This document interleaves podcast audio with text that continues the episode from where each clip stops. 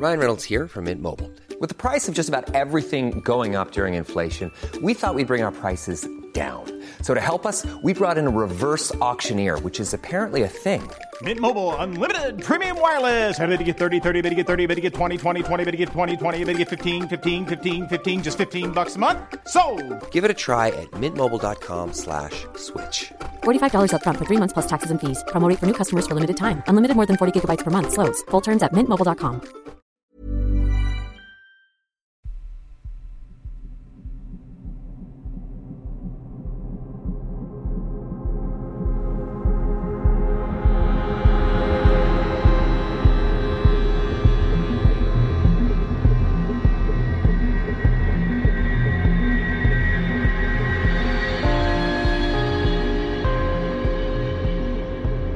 Hello and welcome to this very special bonus episode of Real Life Ghost Stories. And I am joined today by the lovely hosts of the most haunted city on earth. I am joined by Madison and Chris. Hello.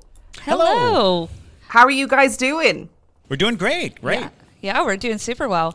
Yeah, it's it's fun to do um, a podcast across the Atlantic. This Yeah, is, this is our first uh, transatlantic uh, podcast. yeah, it's our first. Ah, well, welcome. Welcome across the Atlantic. That's exciting. yeah, I think this is actually our first podcast episode where we've had our guest virtually yes, absolutely. instead of having them right here. So this is fun. this might change the game. I know we're we're, we're limitless now.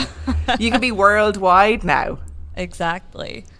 So listen, I mean, before we get to the massive claim of the most haunted city on earth, because that is a big claim to make. It's tell arguable. me who who are you? What do you do, and why are you here?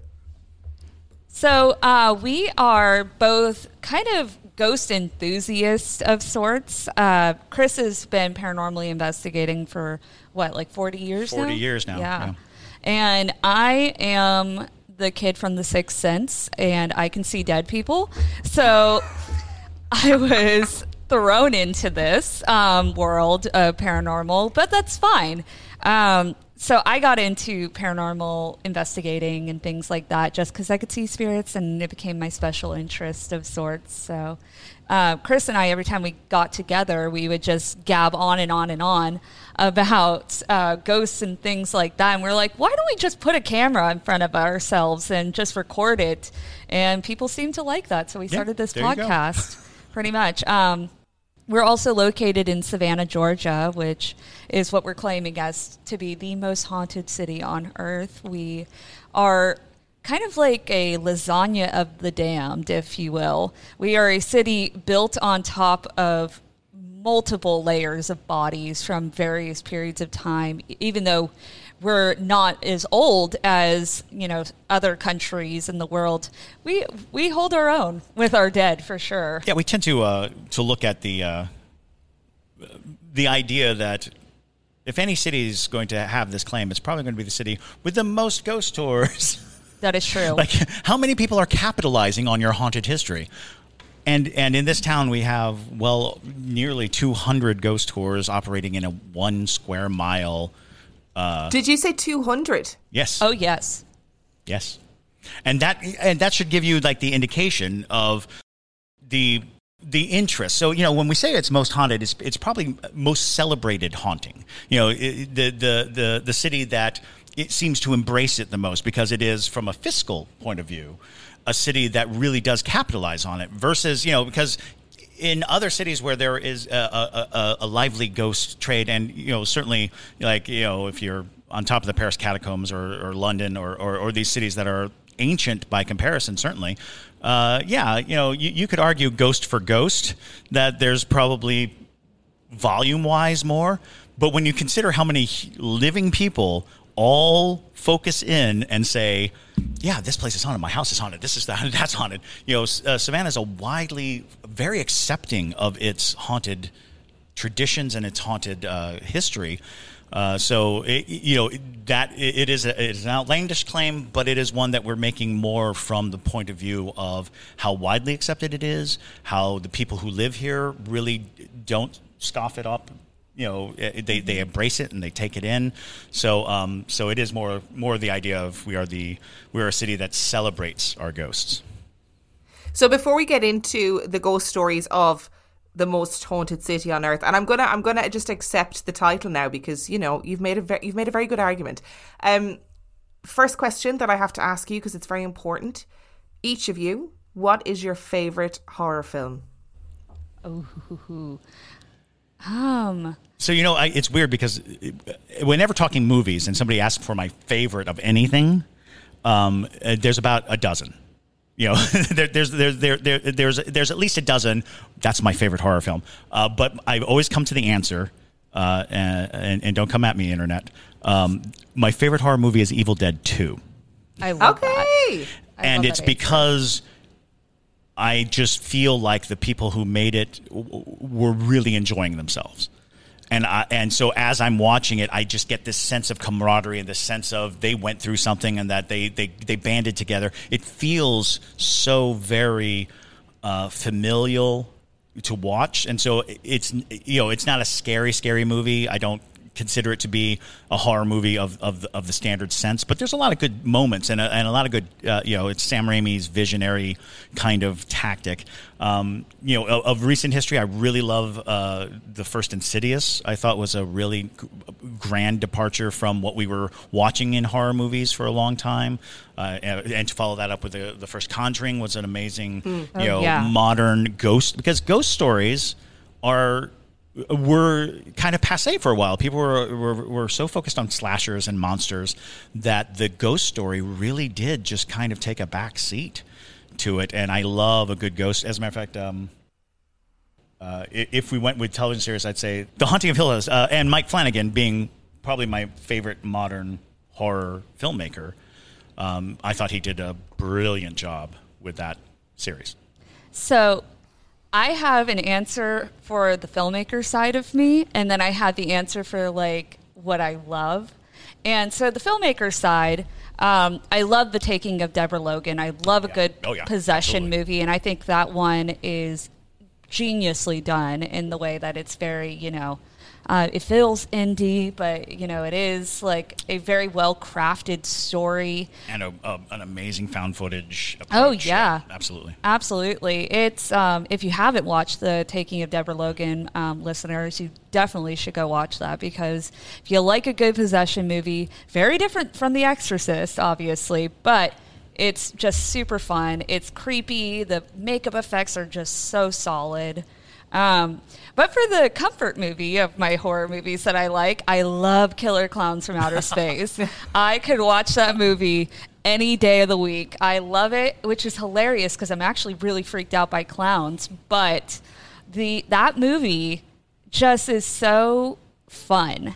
The it's just such a fun concept. I love Oh, yeah. the clowns wrapping bodies in cotton candy and, And like the makeup effects are tremendous. Oh, they're insane. Amazingly good. yeah, and it's a it's a fun thing. JT, my husband, and I, when we watch Killer Clowns from Outer Space, we have a tradition of eating fluffernutters while we watch it, which is white bread with peanut butter and marshmallow, Marshmallow fluff. fluff. And we watch that, and we just have a good time. Yeah. Fluffernutter. So I don't know if we can get marshmallow fluff here. I don't know if we can. I mean, I've seen it on like American TV and Yeah. stuff, but other like I don't know if we can get it. I can't believe that was my takeaway from you guys talking about your favorite films was can you get marshmallow fluff? No, in no, the that is an important question. It is. You need to find out. Oh, you can make marshmallow fluff, I think. You can take like regular marshmallows and melt them down with butter and make I think marshmallow that's true. fluff. But yes. Uh, uh, Maybe Amazon. Yeah. buying it first before you go on the I'm going to make my own marshmallow fluff. Yes. Absolutely, and I, I, I will say that your film choices are good film choices. Although I, I, I, I don't like it when there's an elitism with films. I think you like what you like, and I Exactly. think it's. I don't think it's ever fair to be like, that's your favorite horror film. It should be this really indie, you know, pretentious Absolutely. intellectual film. Sometimes I think the best films are the films that you watch and you go, like you said, Chris, that you watch and you go, I know you guys had a great time making this. And I think that's oh, that's often that makes a film sometimes is that feeling of camaraderie and stuff. Definitely. Yeah. Yeah. And, and a lot of times it's, you know, who were you with the first time you watched it? You know, were you with a great group of friends? Did you, you know, uh, a lot of times, like if I if I've gone to a movie theater and the experience was great, like the audience was great. Um, I remember I watched Warlock in the movie theater and we all hated it as a collective audience, but it was such a great experience. People shouting at the screen, and, you know, just you know, talking and, and trying to give advice to the characters, and you know, it was just a lot of fun. I know. So I- Actually, I've I'm sorry. It was Warlock Two, not not Oh, the first okay. Warlock. It was the second Warlock. The first Warlock I actually enjoyed. Uh, Hence, we went to the Warlock Two in the theaters, and then it was just terrible. So I have a question to ask actually while I have you guys about movie theaters in America. Sure. So I don't know if your your your um, anecdote about Warlock Two has has confirmed my seeing of things on TikTok. But people in in some American theaters, is it does it depend on the film? Like people cheer and Yes, we cheer, we Oh, scream, boy. we'll yell at the screen, uh, and if you get the right audience for Yes. the right movie, because like there's there are grades of movie. So if you go to a, a, a what you know is going to be a low budget horror movie, you can expect someone in the audience to be mouthing off. If you go to like a big blockbuster, they will cheer when something amazing happens, but you know uh, otherwise they're generally respectful for fear of being beaten alive Literally. for, for, for speaking out loud in in, a in or in a you go to movie. these small little cinema houses. Um, there's one that's like an hour away from us, and it's an awesome little movie theater called the Sunray. Yeah. But JT and I went there one time to see the house that Jack built, and the tension was palpable in that room. It was a bunch of movie buffs that were like, "I'm going to sit here and analyze this movie for hours," and Yeah, I'm you like, don't go to an independent film house and make a lot of noise. yeah, you sit there and you drink your beer and eat your popcorn and you like it.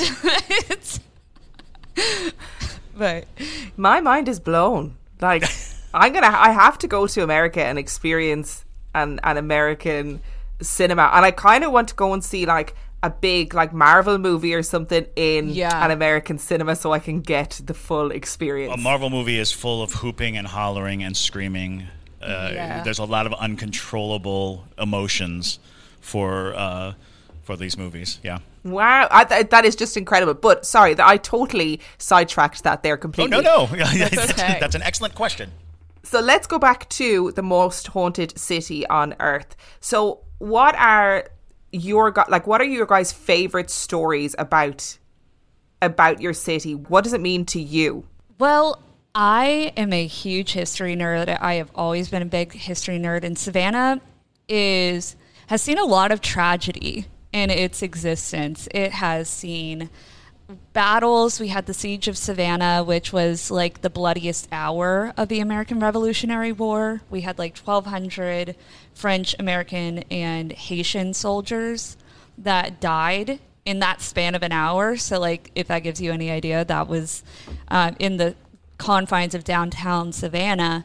And then on top of it, we've had outbreaks of yellow fever every 25 years in our history. We have had ravenous fire because, for some odd reason, fire burns differently in Savannah. And it happens so frequently. Um, and then on top of it, too, we have history of, you know, um, just burying our dead underneath like building structures now. We've moved our cemeteries, we've knocked down headstones. There's a lot of reasons why we could be haunted because we break like literally every fundamental rule to not be haunted. So it makes sense. Um, as for like my favorite particular story, I love the um, just the history of yellow fever because uh, my favorite year being 1820 because we had 666 people die in the span of three days which is insanity and 666 is not like just like a ooh ghost story number like that was the actual number which is kind of interesting Always going to be a little yeah. chilling. And um, basically, that was just a traumatic way to go because you pretty much deteriorated rapidly. You kind of were gone within a week uh, when you had yellow fever because once your flu like symptoms had set in, they really couldn't do much for you. And so you would have jaundice of your eyes, your skin, your nails. You would bleed out of every orifice of your body. You would vomit blood that looked like black tar. And if you actually were wealthy enough or alive to have a doctor come to see you, more than likely you were going to have bloodletting, leeches, or turpentine be your treatment. Um, so it was not fun. And then we, on top of it, took all those dead people and buried them in a big mass grave. And we still see a lot of spirits from yellow fever. I actually caught a spirit of what we think is a little boy um, who was a child during one of the outbreaks of yellow fever in the Davenport house, which is my favorite house in Savannah. And uh, he literally, I was walking through the house at night because I used to work inside that house for a period of time. And I was walking through it by myself, showing JT on the phone on FaceTime. And we see this little boy cross from the hallway to the center of the room put the bucket down that he was holding and just stare at us. And it was just like an overwhelming sense of just like you walked in on something you were not supposed to be a part of. And mind you, I was wearing a period accurate uh, Victorian gown. So I more than likely looked like somebody who traumatized this child. So he didn't like me being there. And um, pretty much and that was the first ghost jt ever saw too so it's like a super cool experience and we have a great photo of him and we put it on our tiktok uh, but we can send it to you so you can post it if you'd like but yeah that would probably like yellow fever of 1820 those ghosts are all my favorite in my opinion because they're just fun to experience and they have such an interesting uh, energy to them in my opinion at least but sure Chris, what would yours be? Oh, so uh, yeah. Uh, whenever whenever I talk about ghosts, I always talk about the the the three top reasons why the dead bother the living. Uh, and to me, the three top in the world, like you know, just consensus from going around the world and talking to people all over the world about what their local traditions are, what their local beliefs are, what what their general beliefs about ghosts are. The the top three conditions for haunting are desecration of grave, is number one. Like across the board, wherever I go, you're almost guaranteed a ghost if you do any form of desecration of grave, knocking over tombstones, standing on the grave. Some people whistling in a graveyard is enough to guarantee you a ghost. The second is um, unfinished business, which I often uh, uh attribute to violent death, such as in war or, or murder, or you know, anytime you die and there's more to be done you are oftentimes guaranteed a ghost. And then, last but not least, it's um, residual haunting the idea that buildings are the same way, streets are the same way, that the, the activity of a, a place kind of has the same repetitive energy signatures that allow for spirits to resonate with that behavior. So you know, old buildings and things like that. Uh, and and Savannah got, has them all. and Savannah does collect all of those you know tick marks on on the list of why is uh, why is this place haunted. So I go down that. And as far as favorite ghost stories, um, I I love listening to people's ghost stories. So, you know, my favorite ghost stories are these personal ghost stories. These, you know, they they're they're not these highly celebrated, highly known, you know, published stories. They are encounters that people have. Um, and, I, and I have this theory of, of, of, of ghost stories and why we love them so much, and and how how that authenticity comes down. It's always going to be if I tell you a story that happened to a friend of mine you are now two people removed from the ghost story. If I tell you a story that happened to me, you're now one person removed from the story. Now, if I tell you a story that happened to me and we happen to be standing at the place that it happened, we're, you're a half a step away.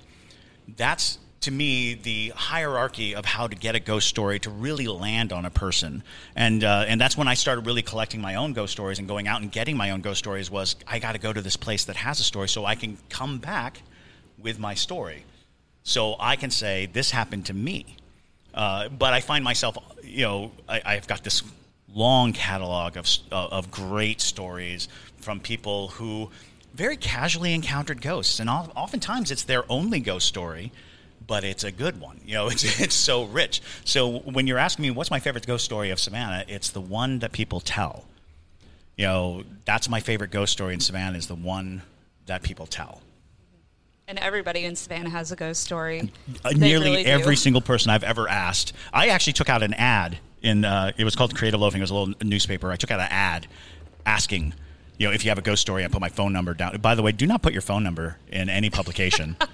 Uh, because I got lots of calls and they weren't ghost stories, but uh, they were all scary. Um, but I, I, I interviewed, gosh, thousands of people over the course of like four or five years. I would get these calls on a regular basis, and then people would refer and be like, "Oh, you need to talk to so and so. You need to get this and this." So I used to just walk around Savannah, sitting down with people, and say, well, "What's your ghost story? What is it?" And they would tell these wonderful uh, and and sometimes just jaw-dropping stories. Uh, and oftentimes, somewhere either before or after, they will amend it by saying, "Well, you know, I don't believe in ghosts." Yeah.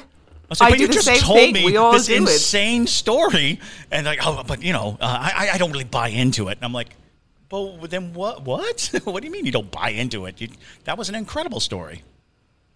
It's funny when when I speak to people and I and the, people invariably say, "Oh, what do you do for a living?" And I say, "I'm a podcaster." And then they say, "What kind of podcast?" And I say, "I, I do podcasts about ghost stories." Generally, they go, "Oh, yeah, I don't believe in ghosts."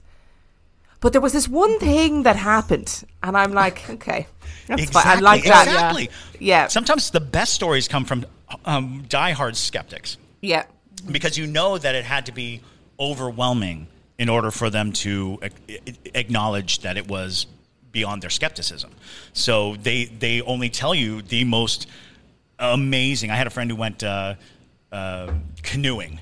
He went canoeing on a river that is nearby, and it was like you know uh, Native American lands, and and he was going canoeing, and and they're they're going down. They're just riding the current. You know, they're not even rowing. They're just riding the river down, and he sees a canoe coming at him, like coming upriver against the current, but the guy in it wasn't paddling. He was just sitting, and he was wearing a like a blanket, and and and so he was completely covered in a blanket coming by, and it was this old woven blanket, and he's moving by, and my friend is like, does it have a motor? What's going on? And so as they're side by side, the blanket turns to look at him, and there's nothing inside the blanket.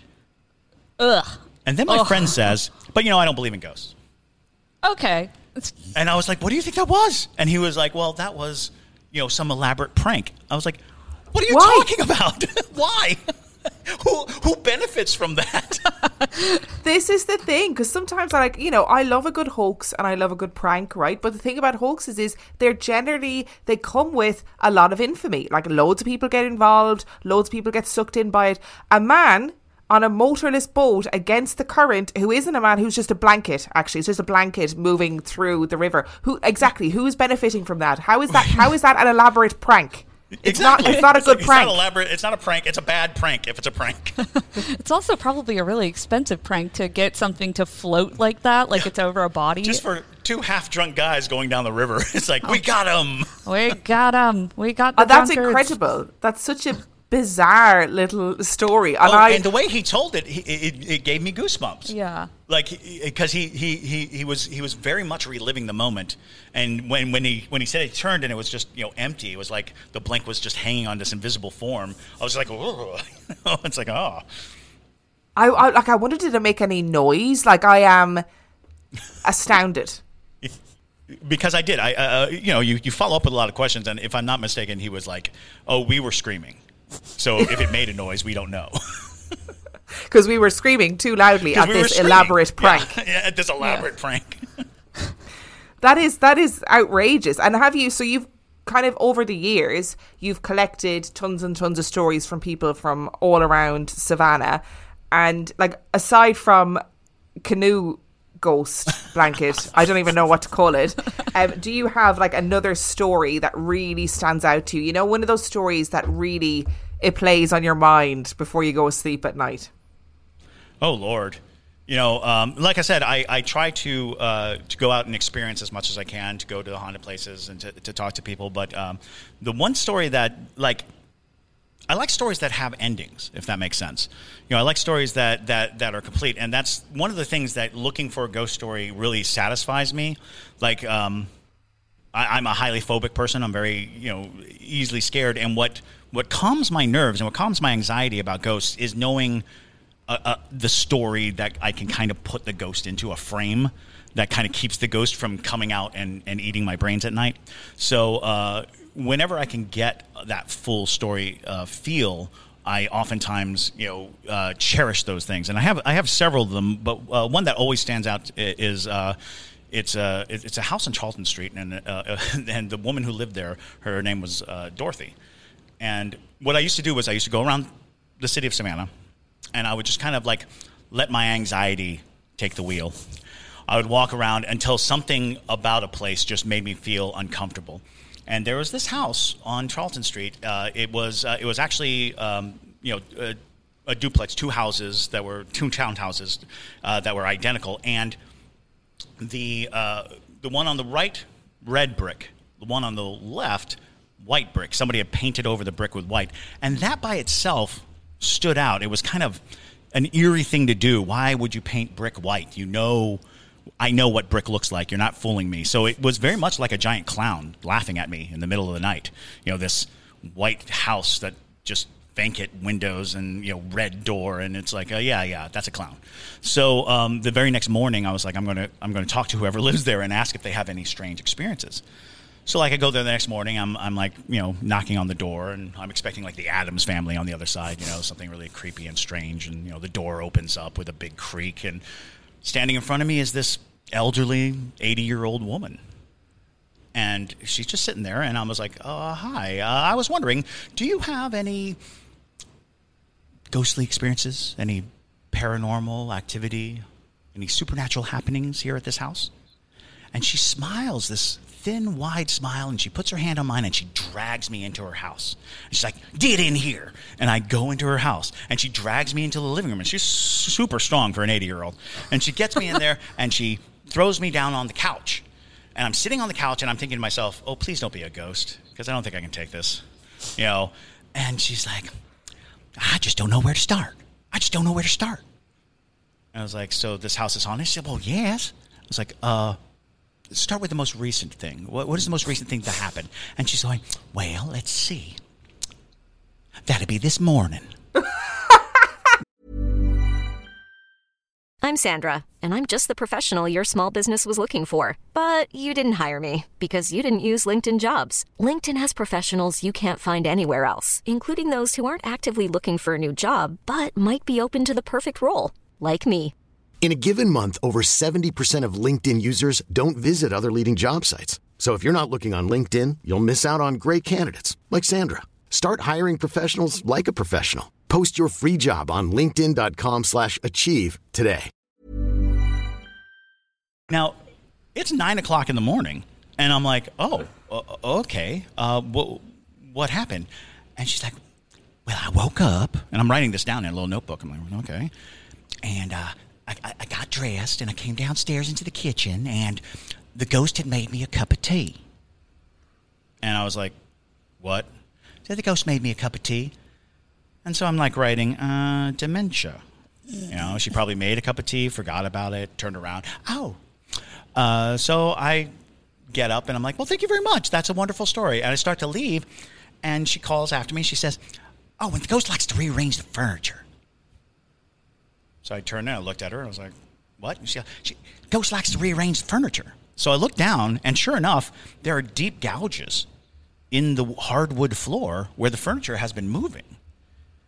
And I just couldn't imagine this woman was pushing her furniture around her her living room. And I'm looking at it and I'm thinking about it and I'm like, uh, is there anything else? Oh, he likes to rearrange the pictures on the wall in the in the dining room. So I walk into the dining room and I'm looking around and it's just kind of weirdly, you know, normal dining room and I'm standing there and that's when I notice that it's getting incredibly cold. Like I'm standing in the dining room and it is dropping rapidly in you know uh, temperature and you know this is an elderly woman this is savannah georgia it doesn't seem likely that it could just get cold like that automatically and as i'm standing there there's a piano in the corner and I just hear bong, the sound of a key going down. And then again, bong, and I turn and I look, and I'm looking at the piano. I can see the key being depressed. And I'm like, is it a player piano? Is it anything like that? I turn and I look at her, and she's just smiling, the broadest smile. And she says, Oh, he doesn't know how to play any music. He just likes to play with the keys. So I pull my little pad out, cross out dementia, sit down, and I ask her, Tell me your story. And she says, oh, Well, I moved here right after my husband died. And so I was like, Oh, do you think it's your, your husband who's haunting the place? She's like, Oh, no, he couldn't make a good cup of tea to save his life. All right. Tell me your story. And she says, Well, it all started with a cabinet in the kitchen. It just pop open every now and then, just pop open. And it had a little latch in it, so you know you click it shut, but it'll pop open. And I'd see that it pop open, and I just started saying, "Hello there," every time it pop open. Hi, how you doing? And then it got over to the light switch, turn the light switch on and off. And I'd say, "Oh, you made it to the light switch. Well, good for you. Make it over to the light switch." And pretty soon he's moving pictures and furniture. Finally, he's making me tea. So I'm writing all this down. I'm like, that's amazing. Uh, and you don't know any idea. Uh, tell me, what does he look like? And she's like, oh, I don't know. I've never seen him. I was like, oh, oh, okay. Well, have you heard his voice? Does he have an accent? Did, did he say anything strange? She's like, oh, no, I've, I've never heard him. I'm like, so you haven't seen him and you haven't heard him. Why are you so certain that it's a he? And she makes this really sheepish smile. And in my mind, I'm like, oh, no, no, no, no, no. And she says, he likes to watch me in the tub. and I'm like, Oh God, no. and I'm just shocked. And and then she says, "Oh, I wear a bathing suit every time I go I take a bath now." I'm like, "Yeah, but not up here, not in my brain. I'm, I've got octogenarian bath time going on in my head." So I'm like, "Okay, all right." And so I tell her that I am going to look into the, the history of the building, find out you know anything I can. And so you know, I go to the Georgia Archives. I'm trying to figure this out. And I have a couple more conversations with her because I don't really find anything definitive. I can't find anything that really helps uh, identify her ghost. Um, years go by, and I, I, I form a team of investigators, and we're looking for places that will let us have overnights. And I was like, you know, I know a woman who really loves her ghost and ghost story, and she would let us in. So I go back to her house, and I, I want to say it was like four years later. I go back to her house, and I'm knocking on the door, and this young kid opens the door. And I'm like, oh, hi, is, is Dorothy home? And he's like, oh, no, I'm, I'm sorry. She, she passed away. And I was like, oh, no.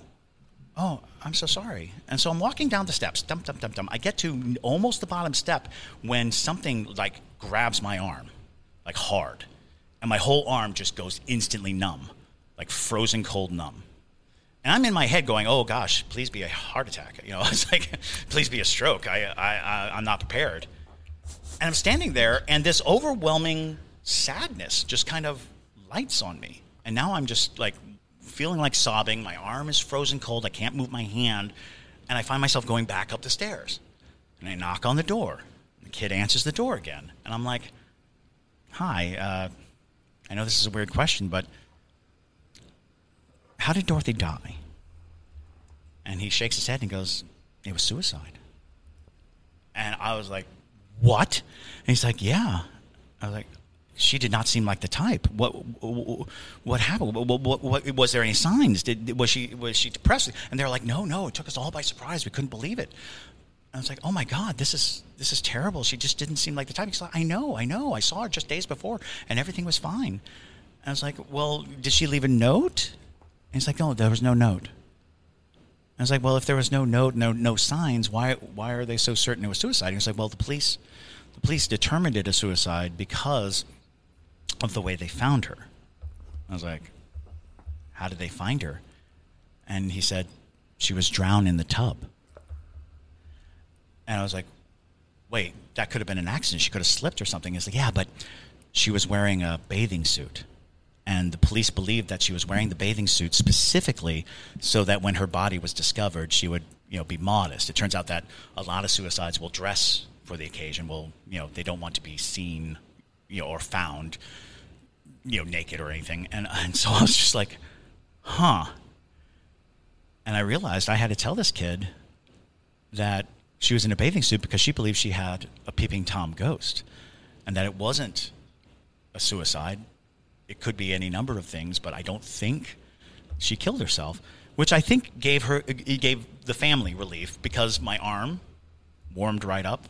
I could feel, you know, again, I felt the the elation come over me, and I was like, I think that's what I was supposed to do. I was supposed to tell her family that she didn't die in sorrow or desperation or alone, and uh, and then that house remained empty for twenty years.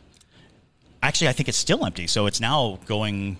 It'll be 30 years in, so it's 26 years. So 26 years, this house, which is a beautiful house right off a main square of downtown Savannah, worth millions upon millions, and no one's occupied it for this length of time. And I have to believe, in some small way, that Dorothy and her gentleman caller still reside there. That's so cute and so weird in so many ways.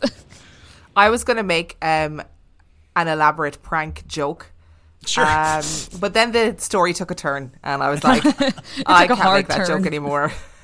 Well, no, you know, it's it's one of those things because again, when I'm collecting stories, I you know, I look for the natural beats that make sense to to share, and you know, uh, to, to condense it into that form that is very digestible. Um, all these events happened; they may not have happened as tightly as as as I made them out to, but. For, for, for storytelling purposes, and, and this is something that I truly believe, you, you want to be able to deliver a story in in in as digestible a thing as possible. Um, but yeah, Dorothy's story will always stand out to me as one that that came off with this beautiful story. You know, it was it's a full story to me. It is a full story and it is a beautiful story. And look, the thing is, you know, whatever, 30 years later, you're still here talking about Dorothy. Exactly, exactly. And whatever amount of thousands of people are going to listen to a story about Dorothy. And there might be Mm-hmm. some people, I'm pretty sure there's going to be lots of people in Savannah who are going to be like, oh i i'm going to go and see where that house is or i i know that area and they're going to be able to to relate the story to the area and all of those things and i think that's Absolutely. really They've important recently pressure washed the white paint away, um, and I don't know if Oh. it improved it or not because there's still like this faint discoloration of the brick, which makes it look not like its sister house. They are identical houses right next to each other, and so like there's a, a, a very vibrant red brick house and then this kind of strangely dullish house hmm. because they, they try to get all that white paint off. Wow, that's that's such an incredible story, and I love the fact that she just let you in, like a little. You're like a little black-eyed kid going knocking on people's doors, and she was like, she was like, "Get in, come on." Worth we noting, gotta, we if gotta the black-eyed kids it. come to Savannah, they'll be invited into almost any house. I, It's very true. I, I, I, the, the story I just told you about Dorothy, I've actually done that hundreds upon hundreds of times. I've come up to people's houses blankly, knocked on the door, and been let in. People are just like, "Oh yeah, come on in. I got, a, I got a great story. I- I- Listen to this story." I mean, a lot of stories are just like encounters. Yeah. And uh, and so encounters are different to me than stories. So like some people have encounters, and they're just like, you know, I had this sensation, and there was something behind me, and then and that's it. You know, then and that's the end of it. But it was poignant enough to them. It it, it stirred them enough to be the the moment that they that they truly connect with. But um, but I do have a handful of those stories that are like Dorothy's that are, you know, beat by beat, beginning to end. I wish my house spirit made me tea. that would be nice. Oh, tell us about your house spirit. Um, so JT and I have a house that was built in the 1840s, and our house spirit is named Jim. He actually passed away somewhere between like the 50s or so. Um, but Jim is an elderly man as a spirit, and JT and I, when we first moved in, and we've talked about this on our podcast a couple times, but when JT and I first moved in, um, JT likes to have everything locked up. Like he is very much so a guy who wants to have the deadbolt on. He's got to have the latch. He's got to have every door locked in the house um, because Savannah does have a bit of a crime problem, and so uh, pretty much one like the doors, especially the door to our, our like our backyard, would always be left open, and so JT would think that I was being forgetful and leaving the doors open. I'm like, well, I would never leave the door open. Why would I leave the door open? And we started realizing that it was a spirit of some sort. Um, and JT's like, well, you got to talk to the ghost because this is not okay. Well we can't have the doors being unlocked. So I was like, okay, whatever spirit is in here, you need to stop leaving the doors open because JT had caught it basically happening one time when he was home alone. He had specifically like checked to make sure he closed the door. And later on, even though he was home alone, never went to the backyard or anything like that, the door was wide open. And so after we had the conversation with the ghosts and I acknowledged it, they it stopped happening. But that was when I had a dream, and this has happened to me only a handful of times with spirits um, where they come to me in their into my dream to make their presence known and give me a little bit of their story. But Jim did it in a way that was so vivid. I had a dream basically where I was in his body, essentially, how he got murdered. And so, pretty much, he was in his home, and two men broke in and uh, basically tortured him to death. And in the dream, he was tied to like the hood of a car, and they were driving him around and things like that. And until they eventually murdered him, and his murderers were never found. And so um, JT woke me up because I was screaming in my sleep. And he wakes me up and he's like, Madison, are you okay? You're screaming. And, and I tell him, like, Jim's showing me things that I don't want to see. And I open my eyes and I see him standing there in the corner of the room. And I was like, oh, this is the spirit that has been trying to get our attention for so long. Now Jim is just kind of like a bad roommate, but he died a horrible, horrible death. I meant to ask you this. Yes. Uh, uh, and I only found this out like two days ago. Do you think Jim was a cop by any chance? It is very possible. Now, I say this because just oh gosh, it was last night. Just last night, mm-hmm. I was talking to a, a, friend of mine who gathers historical documents, mm-hmm. and he like uh, is always looking for these things. And uh, he found out that the guy in his house brutally murdered a police officer like 1904 or something in the early 1900s. Oh. Um, but the the account sounded very similar. I was like, you know, I, I, I swear I recently heard about somebody being abducted out of their house and just like beaten down and driven around and dragged around and things like that. And I was like, I can't really place it. Uh, and, and, the story was, he, everyone knew he had done it, but he mm-hmm. never got arrested. Oh. Uh, that he was never brought to justice.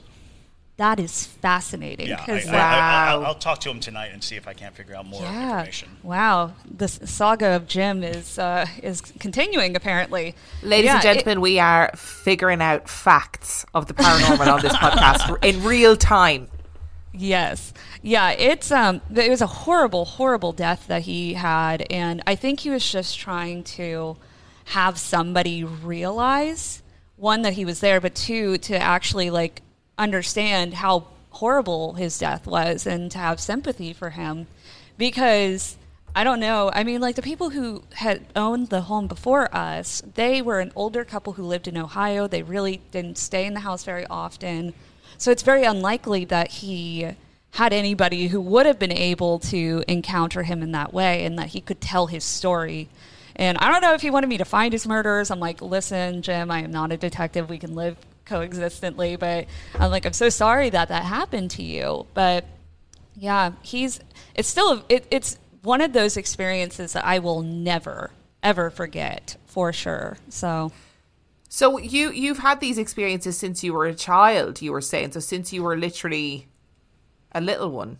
Oh yeah. Um, my first experience with the spirit was when I was three years old, um, and my grandmother had passed away uh, when I was two, and so I had no memory of her whatsoever at that point and didn't even know what she would have wanted me to call her or anything like that because she was very, very um, sick because of alcoholism. So my parents tried to kind of keep me away from her mm. of sorts. And so when I was three, after she had passed, the I would wake up in the morning and I come down and tell my parents, like, oh, grandmommy came to visit me, which is exactly what she would have wanted me to call her. And their eyes were just like, I'm sorry. Like, what did you just say? And they'd be like, Who came to visit you? I'm like, Oh, grandmommy. She came in through the light, through the window. and she asked me like questions about you. Like she basically would be checking in on us. Essentially, uh, she would ask me if I had any new toys that I liked or things of that nature. And this would happen for a long, long period of time, probably until I was about seven years old. And I could describe her exactly how she looked. Like I could give details that I wasn't able to, I shouldn't have been able to comprehend, especially as a like small child. And um, so basically, my parents were like, "Oh, our kid can see things that we can't. Like that's crazy." And then we moved to Florida, and that was when we moved onto a land that had Native American heritage to it. So we built our house, and I would account having these experiences because I had like a Native American family of sorts that lived in my room and they were very protective over me, probably because I was a child. So they were like, oh, gotta, you know, protect the young one. And I would tell them all about, you know, these experiences that I would have where they would wake me up in the middle of the night talking to me or I'd see them in my room. And so that's just literally been my entire life. And then it progressively just got more and more um, coherent, I guess, for me, where I could see spirits everywhere. Like, it wasn't just in places that were considered haunted. It was like I could see uh, spirits that died on the side of the road in car accidents. I could see them in just random places. And it wasn't always, you know, like historic spirits. It was like people wearing normal clothes, but I could tell the difference. So, yeah, that, that's just only gotten more and more so since I moved to Savannah, where Yeah. every spirit's like, ooh, you can see me? Great. I've So- known a lot of sensitive people to move away from Savannah Oh, for that very purpose. I love it because of that. Uh, honestly, in a weird way, it's kind of comforting because it's like you f- feel like this support from spirits a lot of time that you don't get from people in a very strange way, where they're like they're like thank you for like acknowledging me, and it's like cool. I feel like I have this cool connection with you that you're I, other people don't have. So it's very interesting being able to see spirits for sure. So, do you find it cathartic or therapeutic to be able to have a platform like the podcast, like your TikTok, to talk about your experiences? Very much so. Um, I am. I think we mentioned this in one of our Patreon episodes. Um, so if you want to follow us on Patreon to hear more about this sort of stuff, you can find us there. But um, I basically, when I was a child, I was very bullied. And so the last thing I wanted to tell people was that I could see dead people because that's just given more ammunition to people. So it definitely is really nice to find this platform of people who enjoy hearing these stories because it's something that I really hid for a long time. Like everybody in my family knew that I could see spirits and they loved hearing me tell stories about things that I saw. But it was just something that was like, okay, if you're outside of my family, you don't need to know about this sort of thing because I don't like to give people um, ability to ridicule, essentially. Absolutely. Which I think a lot of people who have had ghost experiences can agree upon. People have a tendency to ridicule or say that you have schizophrenia, which I do not, for sure.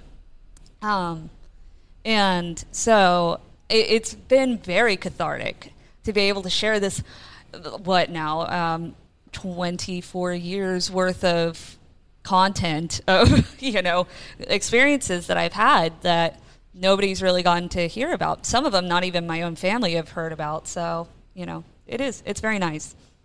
You have confirmed that it would indeed be very tiring to be sensitive and to have to deal with dead people all the time.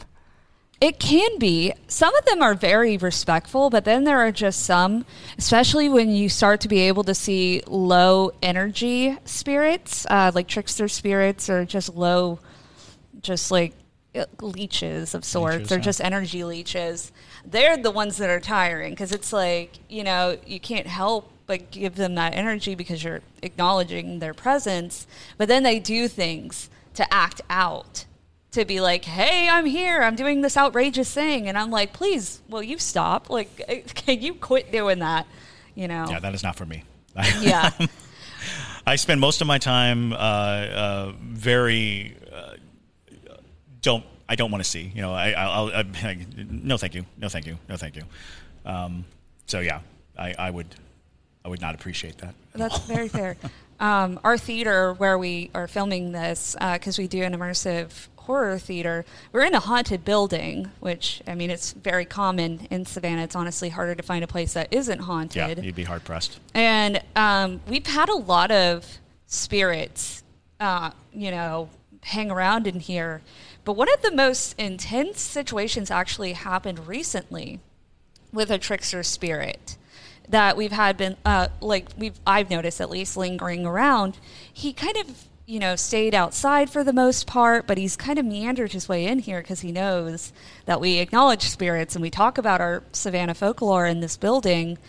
And he started. We have a character called the Hag, which is a Gullah Geechee, uh, which is one of the um, West African derivative groups in Savannah, and they have a creature called the hag, which was usually seen during sleep paralysis.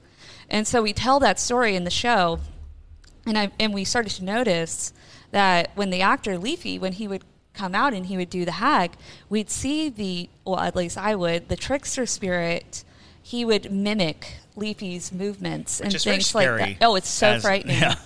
Um, and one night, uh, about a month or so ago, Leafy came to me after the show almost in tears. And he's like, Madison, I just had the worst experience ever while I was out doing the hag. And he was like, I felt like something was crawling with me. And then when I laid down for a portion of the show or of the scene, he lays in the bed and he's being subdued with the coin. He's like, I felt like something was trying to get into my body. And I had this like out of body experience uh, where I could see myself and I could see the spirit that looked like the hag. And I was like, Leafy, the trickster spirit's been trying to mimic you because I don't know what it is about you or like about the character that the it's re- impact of the character Exactly. is exactly what the a trickster spirit would want. Yeah, so I'm like, it's trying, it was trying to get an intense reaction out of you because it needs that energy.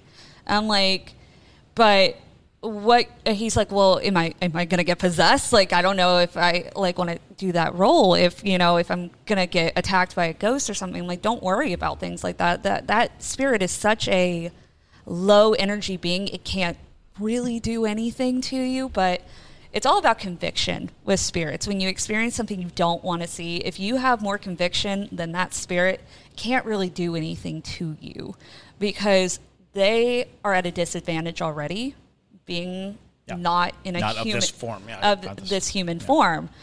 And so that kind of brought a little bit of relief to him, but it was one of the uh, the more frightening experiences to happen in this building, and also just like very interesting to meet somebody who had been through that because I've always heard of cases of things like that happening to people, but I never met anybody in person who had an experience of that nature where the spirit was just trying to be so aggressive with their mannerisms and you know things like that. So super interesting spirit Oh, absolutely. for sure. I definitely want to come to Savannah. I've like added it to my list of places to go in America, but I also want to come to your immersive theater because that sounds like it's right up my street. Oh, it is so fun. It is super, super fun. Um, we have crafted it in a way that's a little bit different. Uh, we were inspired actually by the London Dungeon um, to do, you know, an immersive thing of that nature, but we made it solely based out of Savannah's folklore. Oh, yeah. And we try to make it as historically accurate as well. Bec- but it's easy to do that in a place like Sa- Savannah because our stories are just so horrific Yeah. in their nature. You don't really have to add to it to make them scary. And um, but it, it's super fun. We our monsters are creepy as hell, and you know. Uh, we have like the possession um, scene with an exorcism where you literally get to throw holy water on a person, which is just always a fun. And who doesn't time. want that? Exactly. Who hasn't imagined themselves in the position of the priests in The Exorcist? Like, who hasn't? You know, come on. Guys, thank you so much for coming on and sharing your stories. It's been an absolute pleasure to listen to you both. Absolutely. Thank you so much for having us. Yes, absolutely. Can you fill us in on where to find you, what you're working on, what links you can share? Yeah, absolutely. Um, so you can find us on pretty much every podcast platform. Uh, we have links on our TikTok, which is the Savannah Underground, and on our Instagram and our link tree, you can find literally links to anything you want the the theater, the tours that we do, the podcast. We have two podcasts currently. We have obviously the most haunted city on earth, which is our main podcast. But if you're one of those ghosty people that just love, you know, uh, content constantly flowing in, then you can also check out our other podcast from One to Wicked, which is pretty much uh, JT and I sit down and explore spirits from all over the world, and we rate their malevolence on a one uh, to wicked scale, which is super fun. Um, so definitely check those out. Patreon, of course, is awesome. Uh, we're patreon.com slash Savannah Underground. And we do all sorts of really cool content over there as well. So, yeah. Um, Chris, do you have anything you'd like to mention? Uh, not at present. Uh, I'm just sort of coasting for the moment. there you go. Yeah, Chris, you know, he's always full of fun stories. So just listening to the most haunted city on earth, you're just like getting the most interesting stories. That is the the the the uh, the final result of years and years of just wandering around, going, "Hey, you got a ghost story?" Yeah, exactly. I love that energy. Maybe I need to go start knocking on some more doors around Canterbury. Although I don't know if I would be as as well received.